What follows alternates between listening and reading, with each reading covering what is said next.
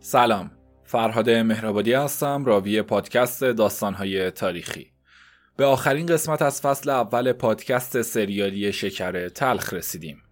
در قسمت اول تا چهارم با میرزا باقر و زنش کبرا همچنین با عاشق پیشه به نام عزت با توجه به روایت خودش در داستان آشنا شدیم.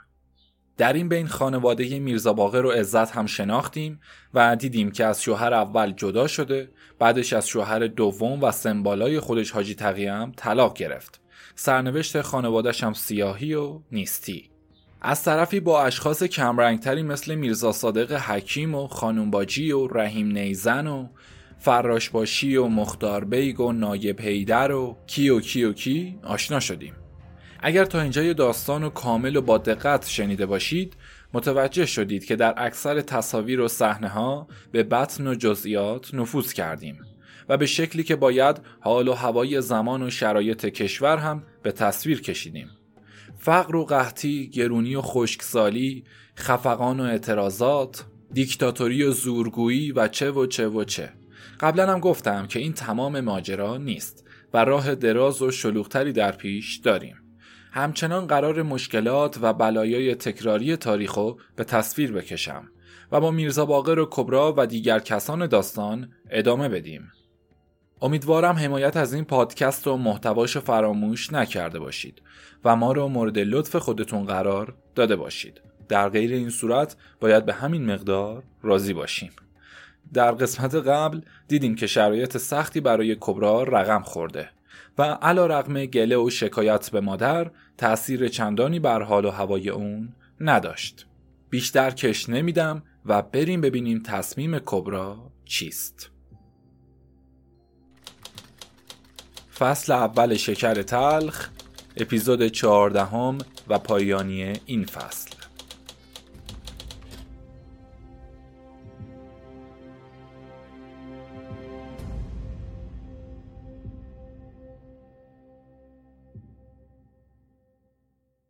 ماه آخر سال روزا رو کم کم پشت سر گذاشته و خودشو به نوروز میرسونه. مردمم به کار عید و استقبال از تحویل سال جدید مشغول شدن.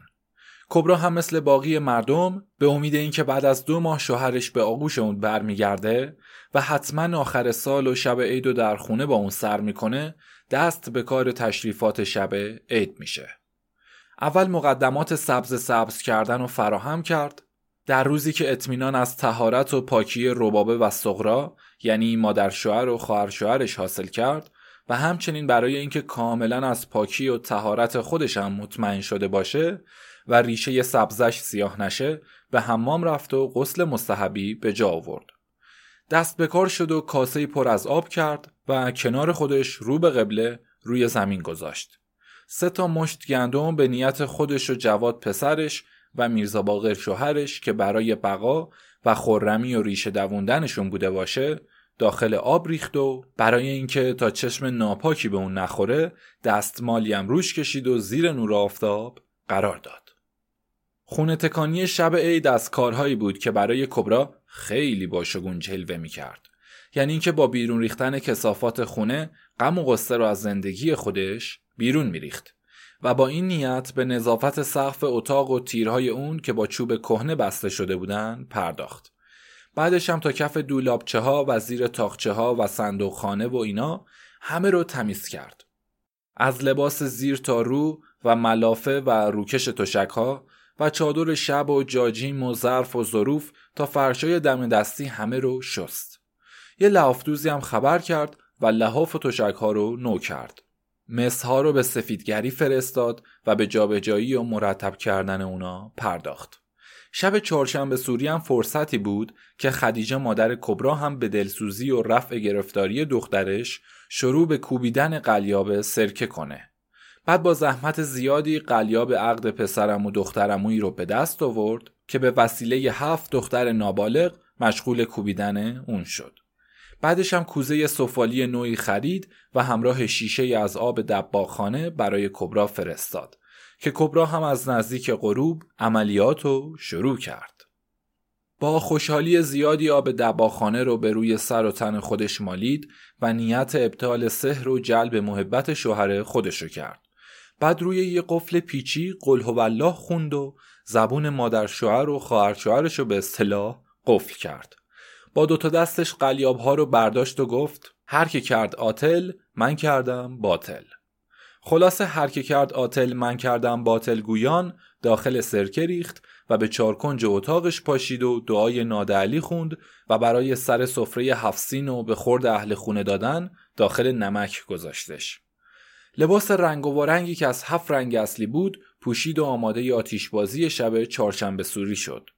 البته شما این کارها رو نکنید چون تأثیر چندانی جز فساد عقل و سیاهی قلب به همراه نداره.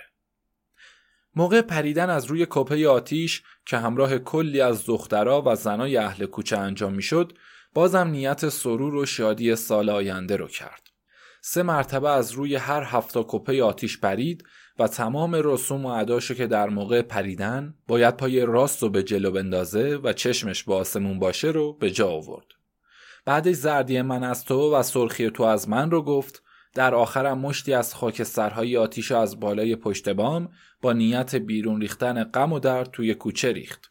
بعد کوزه کهنه خودشو خارج از خونه شکست و کوزه نو رو آب کرد و پشت تاقچه دست راست اتاق قرار داد.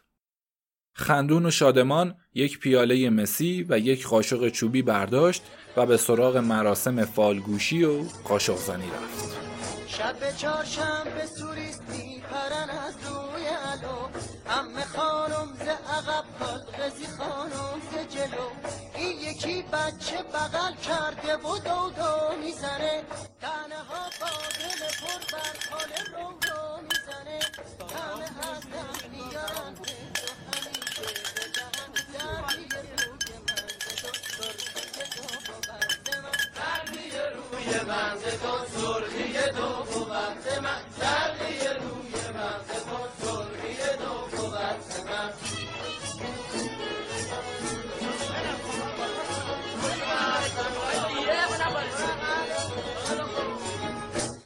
اولین صدایی که به گوشش رسید این بود که از راهروی خونه کناری خودشون زنی از رهگذرا علاج تب زرد و درخواست می‌کنه. که مرد پیری هم ترشی سیر هفت ساله و آبقوره بهش تجویز می‌کنه. زن دیگه ای کار و کاسبی برای شوهرش می‌خواست که مرد دیگه ای هم به اون جواب داد از خونه که بیرون اومد از دست چپ بره. چون تمام اینایی که گفته فال بد و بدنفوسی رو میرسونه. ولی کبرا به خونه دوم که رسید و قاشقش رو به لب پیاله زد و به صدا در آورد مرد جوانی از پشت در با این جمله که عروس داریم نقل و نبات قسمت می‌کنیم دو تا نون برنجی و حبه نبات داخل پیالش انداخت که همین باعث فالگوشی اون شده و نهایتا با خوشحالی زیادی راه خونه خودش رو در پیش گرفت و رفت. تقویم امسال سال مرغ و نشون میده که شنبه روز اول سال جدیده. به طوری که در صفحه اول اون نوشته که خداوند این سال ستاره زحل بود که بر رنج و غم زیاد و گفتگوی زن و شوهر دلیل داشته. اختلاف و جنگ بین سلاطین و رعایا. آفت انجیر و توت و کنجد. سیل و توقیان رودخانه ها و ظهور یاقیان برای سلطان. فراوانی غلات و انگور و مرگ چند تن از امیران. آشوب و طوفان و فتنه در جهان و بدحالی رعایا. در فصل بهار آشوب و ناامنی در عراق و امنیت ماورا و نهر. بلایای آسمانی در هندوستان و حکومت مردی پارسا در عراق. بسیاری مار و ملخ و زنبور و کک و مگس و پشه. مخالفت مردم سرزمین تبرستان و باران بیهنگام در تابستان. میان بودن اهل صلاح و آفت انگبین در یمن. شیوع مرض آبله در پارس و آفت گوسفند در روم. گرونی نرخها در آخر سال و بسته بودن راه عشق بازی فراوانی خوراک در کوهستانها و زیادی محصول پنبه که در همین آخر شب حاجی ابوالقاسم برای اهل خونه خودش می‌خوند و کبرا هم داشت گوش می‌کرد که با تمام بدی و بدخبری اون چون باز آخر این دعا زیادی میوه رو در کوهستانها و زیادی محصول پنبه و مخصوصا بسته بودن راه عشق بازی و در آخر آورده بود اینم برای کبرا فال خیر محسوب می‌شد. بدی اول سال و با خوبی اواخر اون برابر دونست و با خودش گفت خدا همیشه عاقبت کارها رو به خیر کنه. و اینجوری خودش رو دلخوش کرد. انگار مثل این بود که مو به مو تمام پیشگویی های تقویم تعیین سرنوشت اون در سال جاری این حقیقت رو نشون میده. دو روز دیگه آخر سال هم گذروند و به تهیه سفره هفسین بر اومد.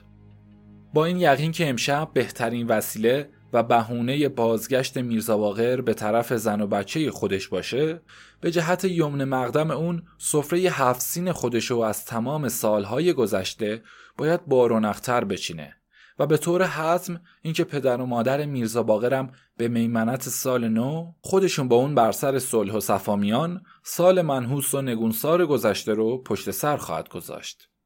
خودش آماده کرد و با این عقاید به تهیه سفره هفسین بر اومد. بخچه مخمل قرمز و غلابدوزی بزرگی که مخصوص اسباب حمام عروسیش بود رو پهن کرد و به چیدن وسایل و لوازم سفره عید پرداخت. اول شمهای لاله سه شاخه رو به نیت سلامتی سه خودش و شوهرش و بچهش و همچنین روشنایی کارشون روشن کرد و وسط سفره قرار داد.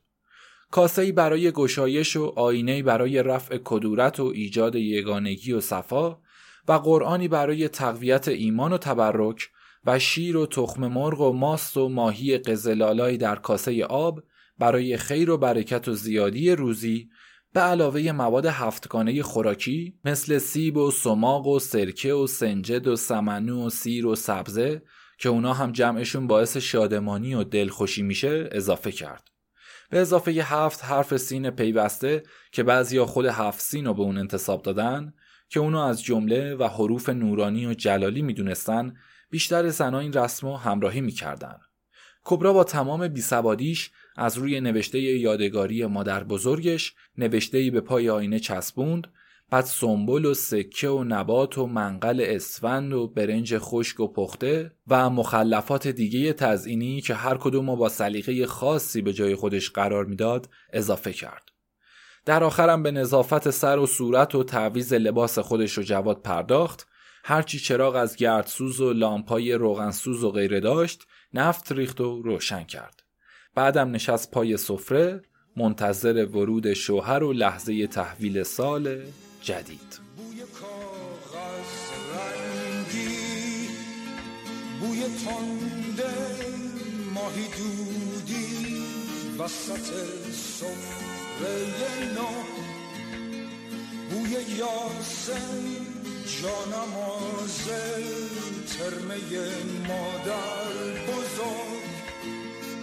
با اینا زمستون و سال می‌کنم با اینا خستگی مدر می‌کنم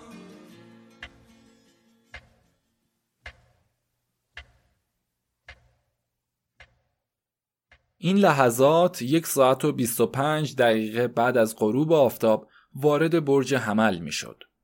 و معمولا به جز کسبه که باید برای شگون که تا سال آینده دستشون به کار باشه اون لحظات سر کسب و کار و پشت دخل خودشون میموندن و میگذروندن. اینجوری براشون سال بهتری نسبت به مردای دیگه بود که بیشتر پهلوی زن و بچه هاشون تحویل و در پای سفره هفسین میگذرونن. اما نماز حاجت آخر سال کبرا و ده دور تسبیح سلبات و دعای تحویل یا مقلب القلوب و الابصار اونم خونده شد.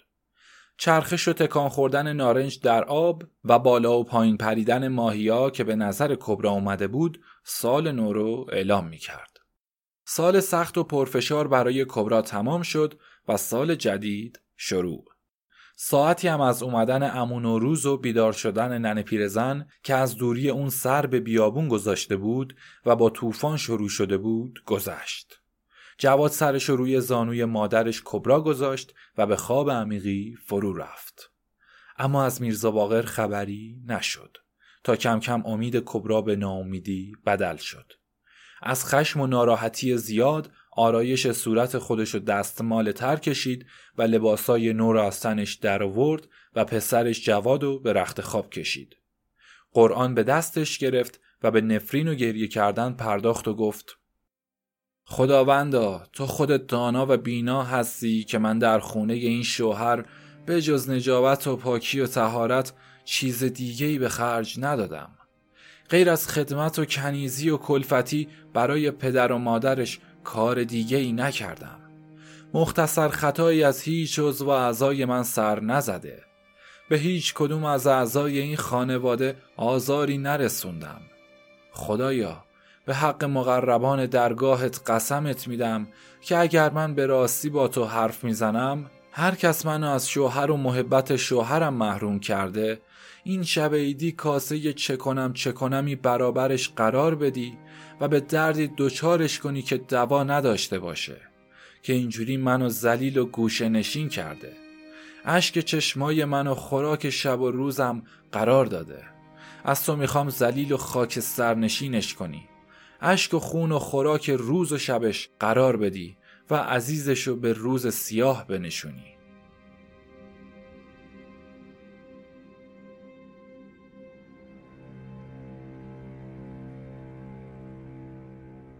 همینطور اشک ریزون خودش هم گرسنه پهلوی جواد خزید و دراز کشید. البته کبرا خبر نداشت که چی بر سر خانواده عزت از مرگ پدر تا فرار و نیستی مادر و برادر و خواهر کوچیکش اومده که در قسمت دهم همین فصل روایت کردم. بگذریم.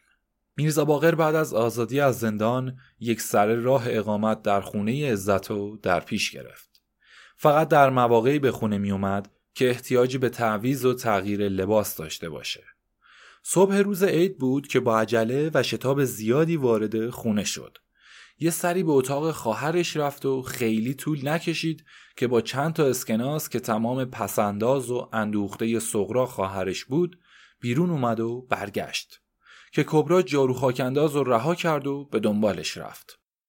از اونجا که می‌دونست در این ایام که اونم مورد خشم پدرش قرار گرفته و راه پول و اخازی و استفاده از هر طرف و به روی اون بسته تا جایی که به این شدت حقیر و ضعیف و امروز متوسل به پسنداز خواهرش سغرا شده. کبرا به پشت در حیات تکیه داد و با ترس و لرز زیادی که رنگ چهرش محتابی شده بود سلامی کرد و گفت من و بچم به جهنم که اگر برای ثوابم شده لازم بود شب آخر سال برای فاتحه اهل قبور می اومدی و یادی از ما می کردی. اما برای گرفتن عیدی هر سالتم که شده از عزت خانومت اجازه بگیر و یه نوک پا به دیدن پدرزنت برو. البته این آخرین تیری بود که پرتاب می کرد و وسیله بود تا با مواجهه میرزا باقر با پدر و مادرش و برخورد و مکالمه حضوری با اونا بتونه کینه ها رو از دلش بیرون کنه.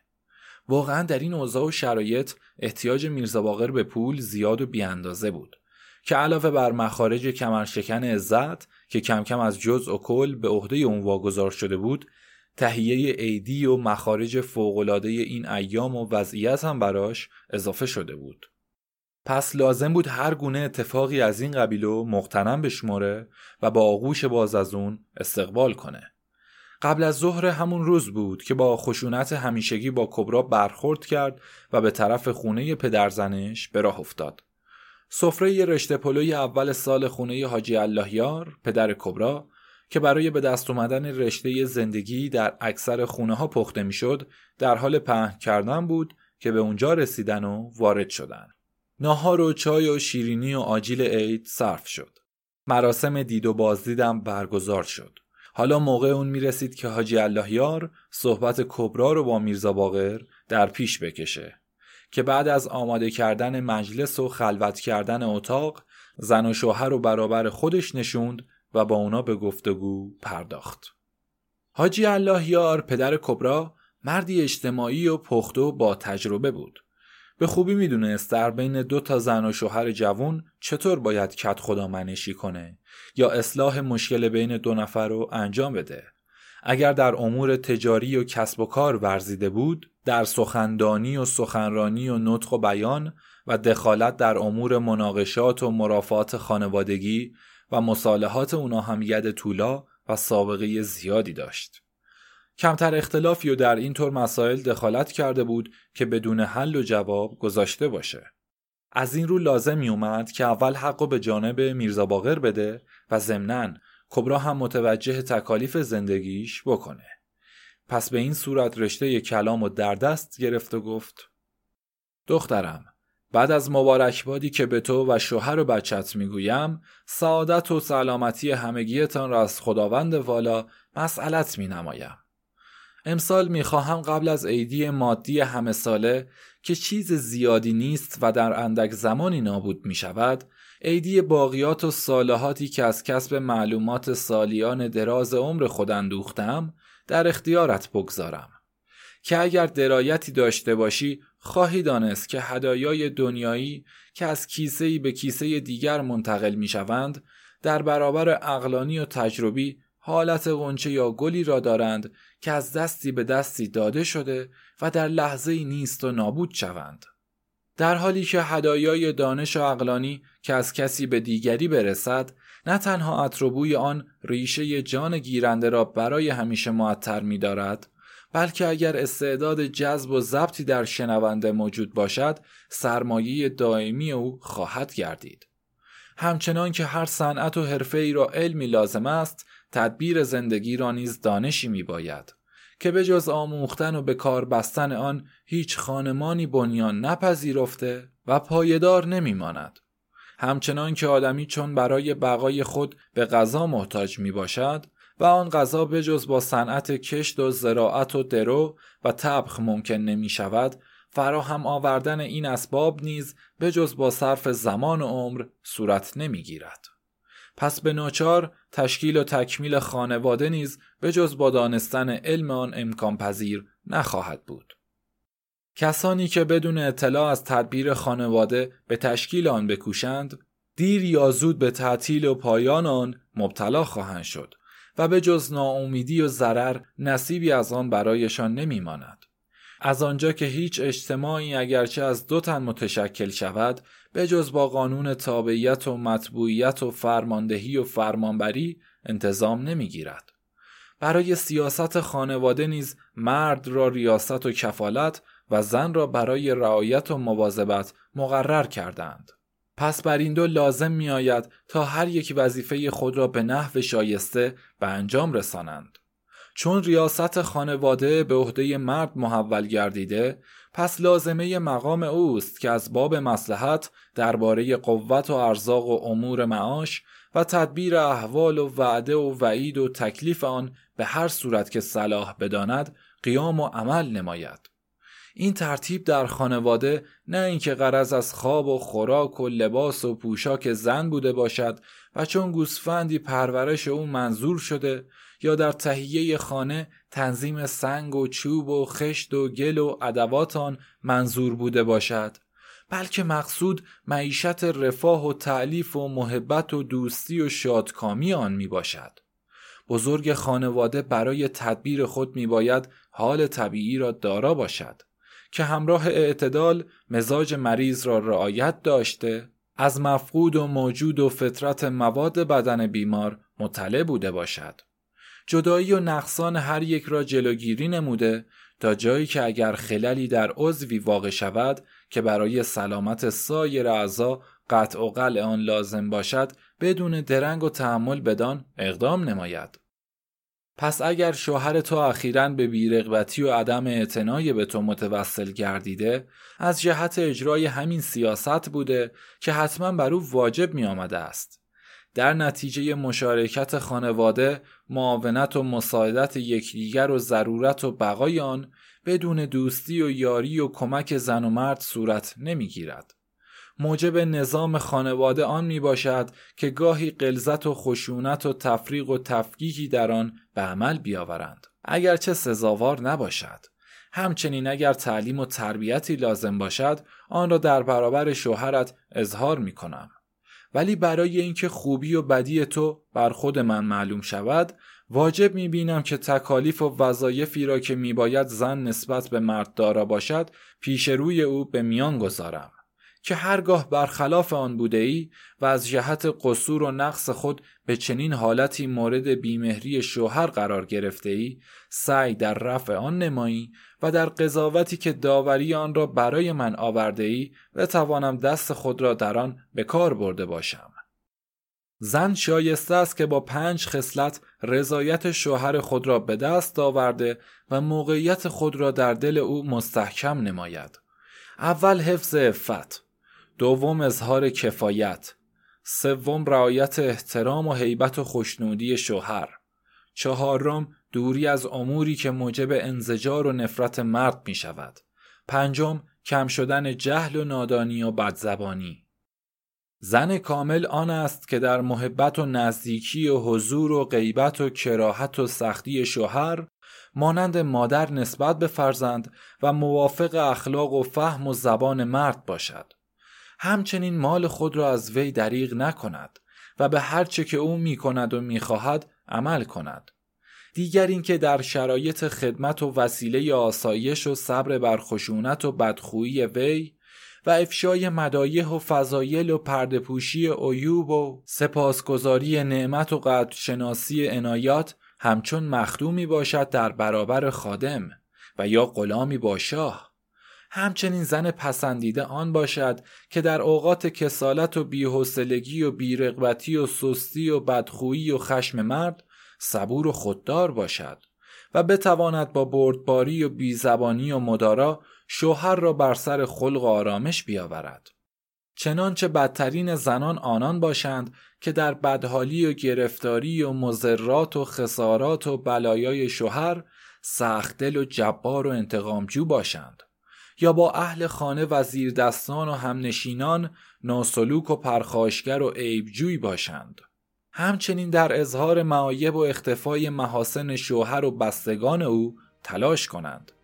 در نافرمانی و بدزبانی و تقیان مانند دشمنان و در خیانت به مال شوهر و خواهش و طلب بیجا چون گدایان باشند.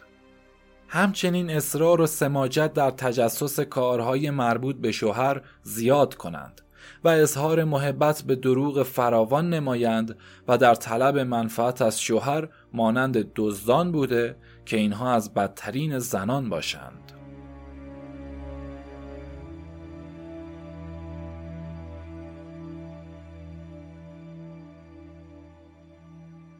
بعد از این حرفایی که به کبرا زد روی خودشو به طرف میرزا باقر کرد و از اون خواستا معایب زن خودشو به زبون بیاره و دلیل بیمهری خودشو برای اون بازگو کنه.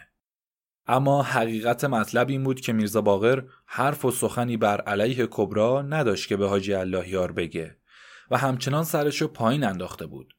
حاجی اللهیار سخن و دنبال کرد و بار دیگه کبرا را از اینکه زن در هر صورت نباید موضوعات و اتفاقات خونه شوهر رو به خارج از خونه خودش برسونه و یکی از شرایط دوستی و محبت زن و شوهر مثل دوتا دوست بودنه باید بدیای طرف مقابل و به خوبیاش ببخشه و هرگز گله و شکایتی به زبون نیاره. بعد با استفاده از داشته های اقلانی خودش مطلب و متوجه میرزا باقر کرد و گفت بله دامادم. باید بدانی که شاید مختصر عیب و ایرادی از دختر من ذکر کرده یا می توانستی به حقیقت عیبی از او به زبان آوری. نه تنها در همین مجلس چنان گوشمالی به او می‌دادم که تا آخر عمر برایش درس عبرت بوده باشد بلکه اختیار جان و تن او را هم به دست تو سپرده رضایتنامه حلاکتش را هم برایت امضا می کردم ولی بر تو نیز واضح و روشن است که نه تنها سر موی عیب و ایراد از او نمی‌توانی نشان دهی بلکه اتهامات مادر و خواهرت نیز با تمام بغض و دشمنی تا آن حد بچگانه و نامدبرانه بوده است که گل کمربند بیارزشی را که بیش از دویست برابر آن به صورت لباس عید خود و بچهش از خانه پدر برای او رفته است مدرک اتهام قرار دادند. پس از این جهت که تا این درجه در امر تدبیر زنداری بی اطلاع و ناپخته می باشی بر خود واجب می بینم که کمی نیز به راهنمایی تو بپردازم. چنان که شاعر می‌گوید دلربایی همه آن نیست که عاشق بکشند. خاجه آن است که باشد غم خدمتگارش. از غزلیات حافظ. اگر بر زن فرض است که جز چشم بر چشم شوهرش نداشته باشد و غیر از او احدی را ندانسته جان و جوانی و زندگانی خود را وقف او نموده باشد همچنین در اسباب پذیرایی و نیابت او در انتظام امور دخل و خرج و عقل و دیانت و افت و فتانت و مهربانی قلب و حیبت و حیا و همچنین در اطاعت و کوتاهی دقت داشته باشد پس بر مرد نیز واجب است که تکلیف شوهری را دانسته متقابلا آن را به انجام برساند. گفتند غرض از تعهل باید دو چیز باشد حفظ مال و طلب نسل نه انگیزه شهوت یا قرضی دیگر که در اختیار ازدواج باید چند شرط رایت شود. اول که زن بگیر باشد نه بیوه که زن بر آن ارجح می باشد. چون دختر بکر به قبول ادب و فهم خلق و عادات شوهر نزدیکتر می باشد. دوم اصیل و بزرگزاده باشد. که آن نیز از جهت وجود تربیت خانوادگی و آبروی اقوام و ایاب و زهاب با بستگان و با اطلاع نزدیکان از احوال او فساد و زشتکاری در او صورت نبندد. سوم اگر به حیله جمال و ثروتی جمع کرده و مجموع محاسن را داشته باشد نباید مزیدی بر آن متصور باشد. البته عقل و عفت و حیا باید در او موجود بوده که این سه خصلت را بر نسب و جمال و ثروت موافق بداند. چون آن سه مورد در بیشتر وصلتها موجب رنج و اختلال در امور دین و دنیا باشد که از این سه مورد جز به راحت و فراغت و تجمیع هوسها نخواهد رسید. اما در آنچه مرد را در نکاح منع از توجه به جمال و مال زن کردند از آن جانب می باشد که جمال با افت کمتر جمع شود و از آنجا که زن جمیله را راغب و طالب بسیار باشد عقل او بنابر ضعف فکر او را یاقی و تاقی ساخته کمتر مایل به شوهر گرداند. چه بسیار که اقدام بر قبایه و فضایح نماید و برای شوهر بیغیرتی و تلف مال و خلل در مروت و قصاوت و اقدام به جنایات و اندوه و انواع گرفتاری ها را به وجود آورد. دیگر مال که آن هم بنابر فقدان گذشت و حب مال در بسیاری از زنان موجب استیلا و تسلط و برتری زن گردیده تحقیر و تنزل مقام و موقعیت مرد را باعث می شود که خانواده خوشگذران به پراکندگی و ناکامی منجر خواهد گردید. از جمله زنانی که نکاح آنها را منع کردند پنج دستند. اولان که از شوهر دیگر فرزندان داشته باشد و بخواهد که از مال شوهر به ایشان دستگیری نماید. دوم زنی که از مال و شوکت خود بر شوهرش منت گذارد. سوم زن که در خانه شوهر اول احوالش بهتر بوده یا شوهری بزرگتر به دلخواه خود داشته است. چهارم زنی که در معرض اتهام و بدنامی بوده باشد. در آخر همان زن که زیبا روی و صباه منظر بوده اما بد اصل و بیکفایت باشد. همچنین در امور تسلط بر خانمان تکلیف مرد چند مورد است که اول در نظر زن مهیب باشد تا زن در اطاعت از اوامر و نواهی او کوتاهی ننماید که اگر خلاف این باشد نه تنها زن در مطابقت هوای نفسانی خود محدود به حدی نشود بلکه شوهر را نیز در اطاعت خود درآورد. دوم کرامت او آن است آنجا که سزاوار محبت و مهربانی و کرم درباره زن باشد به جا آورد. تا آنکه زوال و اختلالی در آن واقع شود زن به تلافی محبت آن را در نظر آورده و نظم مطلوب به حصول بپیوندد. سوم اشتغال خاطران باشد که پیوسته زن را وادار به تعهد مهمات خود و امور منزل و فرزندان نموده و او را مشغول بدارد. چون آدم به بیکاری و تعطیل صبر نمی نماید و هرگاه از واجبات فراغتی پیدا کند به ناواجب مشغول شود. پس در این صورت او به تزئین و مراودات و تفرج و معاشرت با اجانب سرگرم گردد و شوهر در نظرش ارج و بی مقدار نماید که به ناشایست دلیر شده و سر به رسوایی برآورد. دیگر اینکه مرد باید در سیاست زن از چهار چیز دوری کند. اول از افراط محبت و در صورت علاقه از او پوشیده بدارد. چون از آن تسلط و تبدیل مفاسد بر مصالح پدید می آید. دوم از مشورت با او پذیرایی کند و وی را در کلیات مشارکت داده بر اسرار و مخفیات مال و سرمایه خود آگاه کند سوم او را از مردان و زنان بدنام و معاشرت و همصحبتی با آنان و شرابخواری و اقدام به قمار به دور بدارد که تدبیر فاسد این امور هرگز تلافی نمی شود.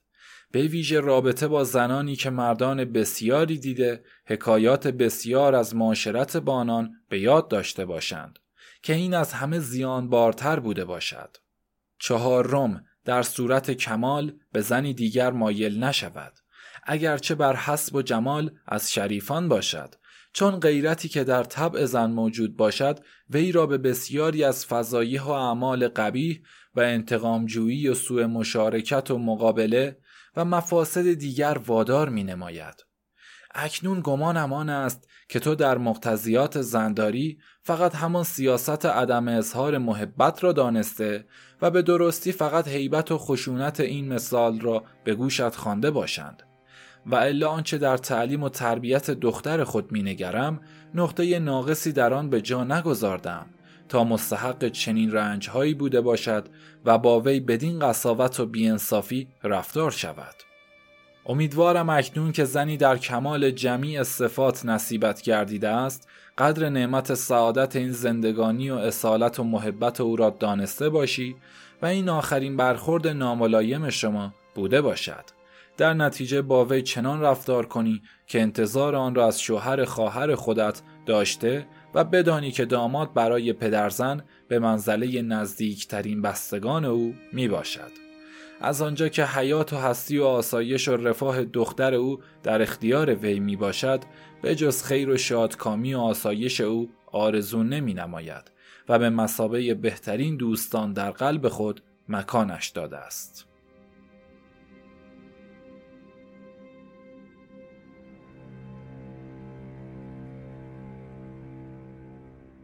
بعد از این حرفا متوجه موضوعات خارج از بحث شد و عید و سنت باستانی و دید و بازدید و مزرات و فواید اونو به میان آورد. در آخرم کیسه کوچیک و ابریشمی که در اون 20 اشرفی طلا ریخته بود از جیبش بیرون کشید و مقابل میرزا باقر قرار داد و دوباره تبریک عیدی گفت و زیر سایه خدا و پیغمبر و دوازده امام و چهارده معصوم و اینکه سال نو رو از بهترین سالها برای اونا آرزو می‌کنه مسئلت کرد و به تعارف شیرینی و آجیل پرداخت. هرچند میرزا باقر در این ملاقات خیلی از حرف و سخنان حاجی اللهیار بارها دچار خشم و غضب شده بود.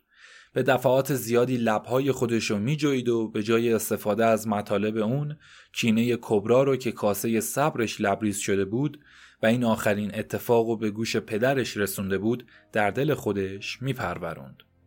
اما همین که چشمش به کیسه ایدی افتاد لبخندی به لباش نشست و دست حاجی اللهیا رو بوسید و به بهونه اینکه باید به دیدن چند تا بزرگتر دیگه هم بره با گرمی زیادی از جا بلند شد و خدافزی کرد پایان فصل اول شکر تلخ و اپیزود چهاردهم سال قحطی دمپختکی.